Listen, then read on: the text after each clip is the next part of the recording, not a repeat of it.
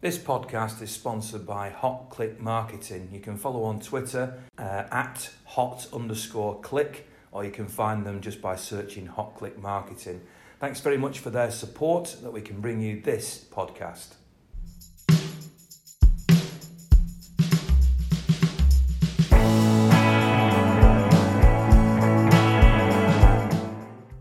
I'm delighted to say that with me is a fan, an ordinary fan. Yes, that's all he is, and that's all I'm sure he would admit to being. However, he is no ordinary fan because he's obsessed. He's, he's one of those die-hard supporters who goes to every single game. His name's Sean Riley, and I've known Sean since we were 81 yeah on the Finals, football specials yeah, and everything and uh, back a long way. you were a punter and I was selling the pies and sausage yeah. rolls and everything like that yeah. and since then you've not that I doubted it for a second, but you've gone on to reach a personal achievement in the last couple of weeks. So yeah. just explain to our listeners your personal achievement.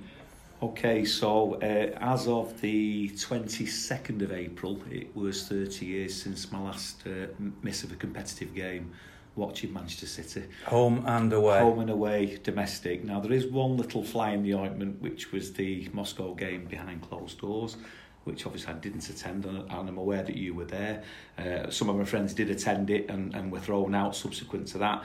Uh, but uh, I've been told to forget about that. Uh, paying public couldn't get in, so uh, I'll strike it off the uh, the record book if I can. Because I've known you for such a long time. Um, I don't mind admitting that I tried to find a way to get you into that game. I thank you for that. I know uh, you did. which, which, was very genuine. Uh, but the BBC, who I worked for at the time, wouldn't allow me to take an extra person in. Yeah. Um, and you could have been and, my sort of sidekick for the night. And to be fair, Ian, there was 500 of us, I think, wanted to attend that game. I think that was what the turnout would have been.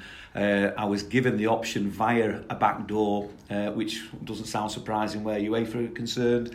It had cost me £300, but my uh, my overriding factor was, well, why should I get in and 499 other City fans can't? So I was kind of, I'd settled, made peace with myself that uh, it was the right decision not to take the route that uh, kind of sums up UEFA for me.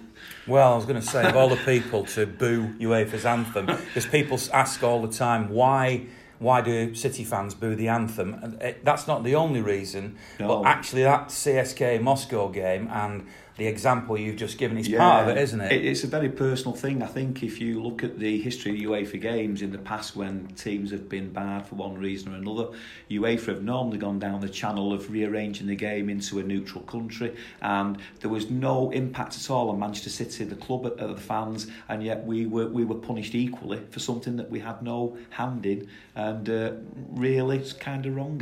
Men in suits playing God is, is how I call it and uh, I stand by that. The irony, of course, is that I was in that game, and there were there was a crowd in the game yeah. uh, that was made up mainly of supposedly corporates, yeah. But or people associated with CSK Moscow. But there were a lot of ordinary fans there, yeah. and and it hurt me. I'm a fan as well as being a journalist, but it hurt me as much on behalf of people like you, and not just you, but other fans, absolutely, as it did the 500 for any that, other that reason. would have been there had we been, you know, given access to it. So uh, yeah, it does rankle, but uh, it's life. I've got over it now, and uh, the support of my wife as well. I'd like to add that because uh, without Jane Riley, none of this would have been possible. So uh, I owe her a bigger debt than anything that I ever achieved. Where does it's, it's funny me asking you this question because I could ask it of myself, but where does this obsession, this this passion, this absolute determination through presumably illness and and, yeah. and, and having to work around work that you have to be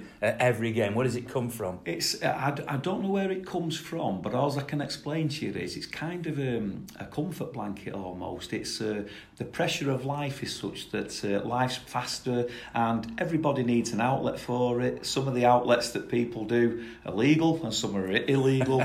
Mine happens to be an obsession with the football team that I've supported since which which is legal, isn't it? Let's get that right. Absolutely, even though yeah, it borders yeah, some. yeah, yeah, yeah, yeah, yeah, yeah, absolutely. But yeah, um, and also I think for me, in when times were hard, it kind of taught me certainly. Uh, we have humility, and that's one thing that I must stress that wherever we go with the club, we must retain that humility because without it, for me, you become the big corporate entity and you lose the soul and the face of what Manchester City is all about. You wear, I don't know if it's you got it on tonight, but you wear a lot a Gerry Gow shirt. So a you, yeah. it isn't Aguero on the back. It, it, that, that is an example of what you're talking about, isn't Absolutely, uh, Gerry. Um, uh, I happen to know his son Chris, who still comes up to the games, travels up from Somerset with his family. So Manchester City's ingrained into that family just as much as, as you or I, anybody else in this room. Um, and he personified really what Manchester City are about. He came in when times were hard, and and, and we had no credibility. And Gerry got that credibility back for us because because he fought for everything tooth and nail, and he showed to the to the fans what we would do if we were in that number eight shirt on the pitch. Gerry Gow personified exactly, and he's not the only player. Don't get me wrong, Andy Morrison you could cite as well. Uh, they all seem to be Scottish. I don't know what it is, but yeah, yeah. But uh, uh, huge respect for Gerry Gow. What was the last game you missed then, apart from CSK in Moscow? Uh, so that would have been on the day of the Hillsborough disaster. So it was the 15th of April 1989, and I was attending. We were we were losing or getting beat 4 0 at Blackburn that day, and I was best man at my brother in law's wedding. So uh, I think that was a couple of years it had interrupted at that point. But as I I can't believe that you missed a game. To be, I was asked to be best man Yeah, at my best mate's wedding. yeah, Uh, City were playing Birmingham at home. yeah, Uh, it was the last match of the season. yes, And when my mate told me that I was going to miss this game, Yeah. or that he wanted me to be best man, I said, Yeah. I can't miss a City game. Yeah. You know that. You know what I'm cut from. Yeah. And we fell out a bit. Yeah. And when he, he actually then ended up having to rejig his wedding, yeah. just for other reasons, nothing to do with me. And it was on a day I could then go, and he didn't ask me to be best man. No, Not surprisingly. I mean, I went to his wedding, but I wasn't best man. yeah, yeah. I'm surprised at you, Sean. And it's it's family at the end of the day, and, and family. That makes know, me feel bad. It- well, I was going to say, subsequent to that, I did actually turn down. Uh, my friend John Frost was getting married, and he asked me, and I turned, I think we were away at Coventry. I think we might have got beat. I can't remember the score, but but you know what? It still sits heavy with me because I feel I let him down personally. So it does. So it does weigh heavy, you know, regardless of what people say. Uh, and I'm very very grateful for the opportunity uh, to have uh, great employment wherever I've been in the main, uh, a wife that supports me beyond belief. You know Jane well, as- and and she's done the hard mile with us, as you know, getting into Millwall when we had no tickets and dressing up as Millwall supporters. We will do whatever it takes to see the game because that's how we're made. And so, uh, but it, so it doesn't. It doesn't come without personal sacrifice, and uh, and it does it does sit heavy with me sometimes. So uh, I like to kind of make sure that if I get any compliments that, that spread evenly, and, and, I, and I class us all in the same boat, whether we do one game or a thousand games, we all have that common love of the club, the sky blue of Manchester, and long may it continue. Have you ever been ill on a match day? Yeah, uh, a couple of occasions. Uh, it might have been tummy bugs and stuff, but uh, one in particular I remember was getting to Anfield late uh, for an evening game, and I have kind of um, I've had uh, lower back trouble uh, throughout my life, and uh, might be as a result of driving a lot, do, do a lot of driving. Uh, but I kind of I, I dragged myself into Anfield that night. I wasn't in fit state to, but I crawled I crawled up for the last mile. Couldn't park within it. I got into the game twenty minutes in and what have you, but but the pain was worth it because uh, I knew what I knew what was at the end of the pain. I knew what we're playing, so How did we go on in that game? Got beat three 0 so, so again, yeah, yeah, yeah. I mean, I, I can relate so much, Sean, to what you're saying because I remember getting asked to do a game Yeah. for Club Co. Remember the old I Club do, Co? yeah, And yeah. it was a Liverpool Tottenham game Yeah. at Anfield Yeah. on the same night we were away at Torquay. yeah, and uh, in the League Cup, and Uh-huh. uh, and it was a lot of money at the time I was being offered, Yeah. and I said no, no, I'm going to Torquay City playing, and they thought I was mad. Yeah. It ended up being nil nil. Yeah. I'm sure you were at that game. Yeah, absolutely, And it was yeah. a terrible Played game. ball. And after the next day, they said, "I bet you regret it now, don't you?" And I said, "No, No. not at all." new ground six off the list. It's, it's what you do, isn't it? Yeah, yeah. And I also went to a game at Norwich. It was the Delia Smith rant uh, Oh, game. yes, yeah, and I had, and you know, people say they have flu, and it's it's not. It's a bad Yeah. cold. I had proper flu. Yeah. And I actually commentated that night. Yeah. And then when I got back to the hotel, which was a rarity to stop in a hotel because it was a night match, Yeah. I collapsed in the bed fully clothed and didn't wake up for 14 hours. because I was that wiped out. But there was no way I was going to miss the game. No, no, no. And uh, as you know, some of some of my friends, Wilke, uh, Darren, Oz, all the usual, Phil Dooley, all, all the usual crew, Bev, everyone that's travelled with us home and away over the years, um, they they kind of they've got similar records. You know, that, there's only the odd game here and there. So, so, and there's so many people. I think we've got a hardcore of supporters, and I think we've got the oldest fan base, I believe, of all the Premiership clubs that have watched the team consistently over 20, 25 years. So we have actually got that core, regardless of all the empty seats and everything that they throw at us.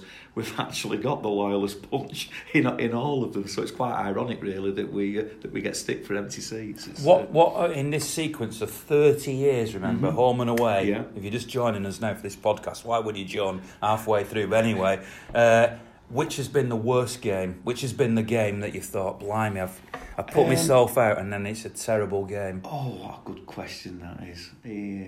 I, I, I take Derby defeats very, very hard, and, and we've had plenty of them in the 30 years, so I enjoy the ones that we have now when we win even more as a result of that.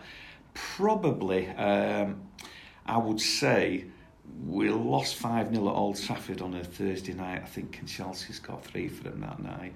And not only was it a bad night on the pitch, the grief we got after the game, getting back to Manchester, was horrendous. So, so, so like I say, and so I always remind City fans whenever they say, "Oh, United can do us a favour," well, they never did us any. when, when they were riding high and, and winning everything before them, they had no kind of room in their lives for poor little Manchester City. Well, uh, I beg to differ now. It's well, changed somewhat, hasn't it? I've got a story about that 5 0, but I won't, yeah, I won't yeah. tell it you today. But yeah, yeah, uh, uh, in terms of the best, I think I know what will be the best. And yeah. the reason I want to introduce it and not ask you straight out, yeah. but you can correct me if I'm wrong, is that we sat down with, yes. with your Jane in yeah, your house you and we did a documentary while I was at the BBC yeah, with the lady uh, Rebecca with, with Rebecca, uh, yeah, who R.I.P. Rebecca, lovely girl. Yeah, she was a fantastic person, yeah, and she was a United fan. fan. and the two of you so eloquently told the story of. The year that we won the league in 2012, correct, focusing on Aguero and, and that yeah. moment, but yeah. also the whole season. Really, yeah. I'm assuming that that was the, the, the greatest of these last 30 years games? It has to be, um, but from a personal point of view, in terms of what defines me as a Manchester City supporter, I have to say Dennis Tueart's overhead kick in 1976 because it's not only me that says that as well. You'll speak to a lot more people from our generation that were fortunate enough to be there because I would say in 76 there wasn't many 11 year old children in the crowd. It was a case of a man dominated sport and for, for the children to go on an adult ticket uh, although they did junior tickets I would imagine if you did a cross section of how many children were in the crowd that day there'd have been the fortunate few and, and I was one of the fortunate few that was in and uh, I saw something that day that I replay in my head every day, and I will do for the rest of my life. The greatest goal I've ever seen with, with these pair of eyes, though. I'm far, fortunate to have. Far be it for me to correct you, Sean, but that wasn't in the 30 years that we're talking oh, about. it wasn't. Yeah, yeah. Sorry about that. I got carried and away. I, and, I, and, and, and, that's yeah, definitely a moment yeah, I'll remember too. Absolutely. But within this 30 years. It's got to be Sergio's. Got to be Sergio's, hasn't it? Because, uh, I mean, we will never better that in our lifetime, really. So uh, just tell us, I mean, I, I can I don't have copyright on that documentary, so unfortunately now I've left the BBC. Mm-hmm. Unless the BBC play it, I can never yeah. let people hear it again, and it's one of the things I'm the most proud of. Yeah, yeah. So you can recre- recreate a bit of that. So just tell us on the day. On the day. Your story. So what did I do on the day? So I got down to the ground very very early. I remember in City Square, uh, one of the guests was uh, Billy Duffy, who obviously, as a musical guitarist, uh, is a big star of the Cult and uh, various bands, Theatre of Hate, and, and somebody I've followed all my life. Uh, is a Manchester lad, I think, Hulme born, uh, brought up in Wythenshawe, uh, and he was one prior to the Gallagher brothers putting City on the musical map. Billy was wearing his Man City shirts on stage at the close of the 80s, early 90s. So Billy Duffy for me, iconic plays great guitar sounds and is a City fan through and through. And he was over from the States for the game and uh, had the good fortune to meet him on City Square and uh, photograph with him, etc. Shook him by the hand. And uh, I said, What, what do you think today, Billy? He said, No problem, we'll be all right. and then, and then goes into the ground. It's all geared up for it, but as, as is often the case, when the expectation is there and everyone thinks it's all going to go swimmingly, the one thing I would always say until, until my dying day is there's no guarantees in football. And on that day, Queen's Park Rangers also had something at stake, which yeah. was their survival. Up, they yeah. were reliant on other results. So if they were to lose, somebody had to get a result worse than them, Bolton, yeah. the Bolton game and what have you. So there was a lot riding on it. And of course, we take the lead, Zaba 1 0, everything's good, but still a few nerves and what have you. QPR equalise. Oh, God, it's City, they're not going to do it to us, are they? And then I'll, I'll never forget the guy who crossed the ball for the header for the second goal, he could, he'll never hit a better cross as long as he lives. And the header, and, and, and at that moment in time, while City fans were ready to jump off the stands and throw themselves into the Irwell or whatever, I just said, what a bloody goal that was. And I, so, so in that moment of isolation, I had to kind of acknowledge it's a fantastic goal, but it's, it's almost killed us for lifetime. And, and of course, people were leaving the ground. My wife, she, she, she got up out of the seat. Uh, she was on the phone to a friend who'd called her from Spain, and she, she was in floods of tears. She said, They've done it to me again. It, it, even when we think it's going to go right, someone pulls a rug. And there was all that kind of feeling. And then, of course, Dzeko scores the goal, and we, and we know there's five minutes to go. And it, it, it was scripted. I can only say that somebody from above was looking on us and thinking, do you know what, Man City fans?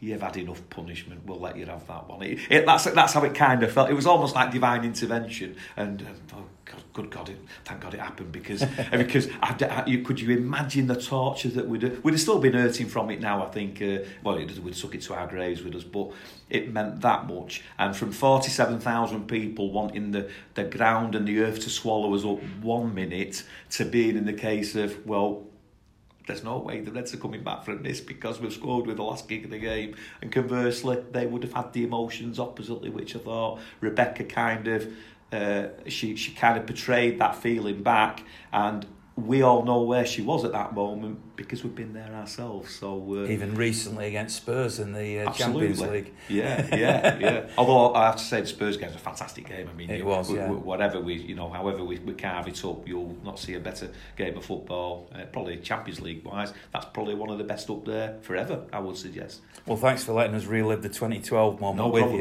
you. You you uh, have gone 30 years. Let me. Can I ask you how old you are? 54. So, 54 years of age. Yeah. How long do you think this run's going to continue for? Um, to be honest with you, I kind this of. of course, just again, just yeah, listeners, includes yeah. all the European away games. Yeah. It's every first team competitive game. Yeah home and away for 30 years. We're not 15, just talking about 1500 I think. I'm not yeah. I'm not totted it, It'll be something like that. Be, yeah, yeah. So so how long um, does the run continue for? What would stop you? It's uh, do you know something as, as I get older, uh, life's got choices and there's things we want to do. My, my wife and I want to do and I have to be realistic and and and, re- and understand that you know it can't go on forever. Um, I, and you know what if it was end tom- if it was to end tomorrow I could never turn around and say I've not had a good go at it. So, so, so, and there's a younger generation of fans coming through, you know, Darren Page and, and, and all these younger lads, and, and it's great and, and girls, and it's great to see them because they're the future and they understand from us, uh, and it's great that, that, we're kind of their mentors in a way, but, but they understand what's expected in terms of where the, the pride in the city that we follow, and to do it correctly, you know, um, I, I'm, I'm very, very proud of the people that follow City, and, and long may that continue. Your humbleness and the way that you, you talk about all this sets you apart from a lot of people anyway in life, I think. Uh, but also means that when I saw the story that um, you had a, a, player come to your house, which the club had set up. Yeah. Um, touched me a lot because I thought, yes, the club are great at doing that type of thing. Yeah. They do a lot for a lot of people. Yeah. And I know I'm a bit biased, yeah. but I thought if anybody deserved that, it was you. Just tell me what happened and, and what it felt like for you. That um, yeah, it was uh, so Leroy Sané and Ilkay Gundogan uh, basically came up our front path and knocked on the door. uh, my wife, um, we were we had to kind of I work on the other side of Sheffield, so I I had a meeting to get to at one o'clock, so I was very conscious of time. But, but they were coming under the pretense of. Did you um, know they were coming? No, they were coming under the pretense that they wanted to see me. Uh, I have like a little, uh, like a Man City room. It's nothing big. It's a, it's a little cupboard really, with with a few odds and sods on the wall, uh, which I've collected over years of supporting City. So the, the, the club had messaged Jane to said, "Could we come and film you, you, yours and your husband's room?" And I was kind of a bit reticent because I thought to myself, well, I, would had an article about it recently. I don't want people thinking, oh, God, Sean's going on about this and that again. So I was kind of like thinking, but Jane was kind of keen to do it and I didn't want to let Jane down. So I said, yeah, okay, I'll have a word with her. said, well, yeah, come in, but we do need you back in Sheffield for one. So uh, anyway, and it came to about quarter past ten, half past ten, and Jane's got covering work and they can't stay. So Jane said, Sean, I'm going to have to go. I said, okay, but before you go, I just need to go to the laugh in case you come to the front door. So I goes up to the up halfway upstairs, and then Jane, I heard the shout, Sean. And like I thought, well, that means somebody's arrived. So I said, what? She said, they're here. And then I turns back down the stairs, like, oh, God, I want a, a pee stop. I can hang on, for, I can hang on for 20 minutes, whatever. So I'm on my way down the stairs, and, and then I just heard a voice kind of raise three bars, and she does, oh my God. And I thought, what's happened now? So as she says, oh my God, I opened the front door and I saw Ilkay Gundogan and Leroy Sané at the porch. So I just kind of acted as I would normally do. And I, and I opened my door and I said, morning. And then and they just, I think they were a bit shocked that I just was kind of being normal about it. I thought, well, they've come to see us, they can come in. So, so I, I looked round at Levi and said, I saw you yesterday, I think we'd won at Watford the day before on the final day of the season, so he laughed at that. So uh, and we invited him in, and uh, they, they they said that they were there to kind of acknowledge uh, the fan support, and uh, I think the motto was "Nothing without you" with the hashtag on it, and um, they had these envelopes which they were giving us, and I was kind of just sticking it in my back pocket. So I don't know what it is, but I've just put it in my pocket, but. These were these free season tickets that they were presenting us. So at one point, I said, Sean, we need them envelopes back, what you've told away in your back pocket. So obviously got those out and I, I was you know, overawed by it all. Uh, but nonetheless, extremely proud and privileged to know that um, two Manchester City players have stepped over into the front, you know, through the porch and into our house and uh, they, they, they saw the room and uh, one thing that they did actually hone in on, which was quite pleasing for me, um, a friend of mine, Anthony Sudworth, big City fan, home and away, etc.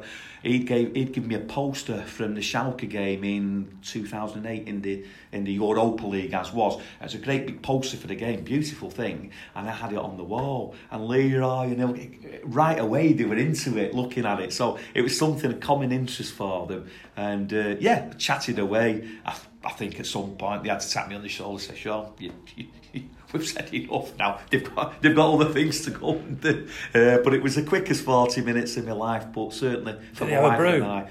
Uh, no, we didn't even get time for a brew. I, mean, we I offered them a sandwich and we didn't even have anything in the fridge. But you just try to be welcoming and friendly, don't you, when someone comes to your house? And uh, but no, it's uh, I'll take it to my grave and uh, eternally grateful. Uh, and if nothing else, uh, you know, they'll remember the name Chadderton for the rest of their lives. and, and I, I, think the last famous visitor we had before before Ilkay and, uh, and Leroy was uh, but Princess Diana, she come and opened the park in the early 80s, sort of We don't get that many people passing through. So, uh, so you know, it was South Chadderton seen, seen uh, a couple of great Man City greats come through the door. Well, I consider you to be a Man City great, uh, if I'm being honest, Sean. That's very kind uh, You're a great supporter.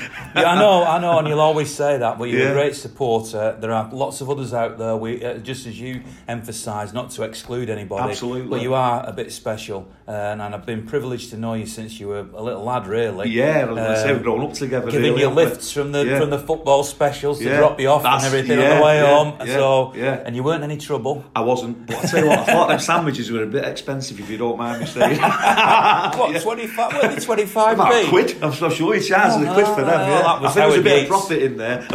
that was Howard Yeats doing that. Yeah, it was. It Sean, was. thanks for coming and tell us your story. Really Brilliant. appreciate it. And, thanks for your time. Continue to be the blue you are. I'm thanks, sure you will. Thanks very much, everyone. Cheers, Ian. Thank you.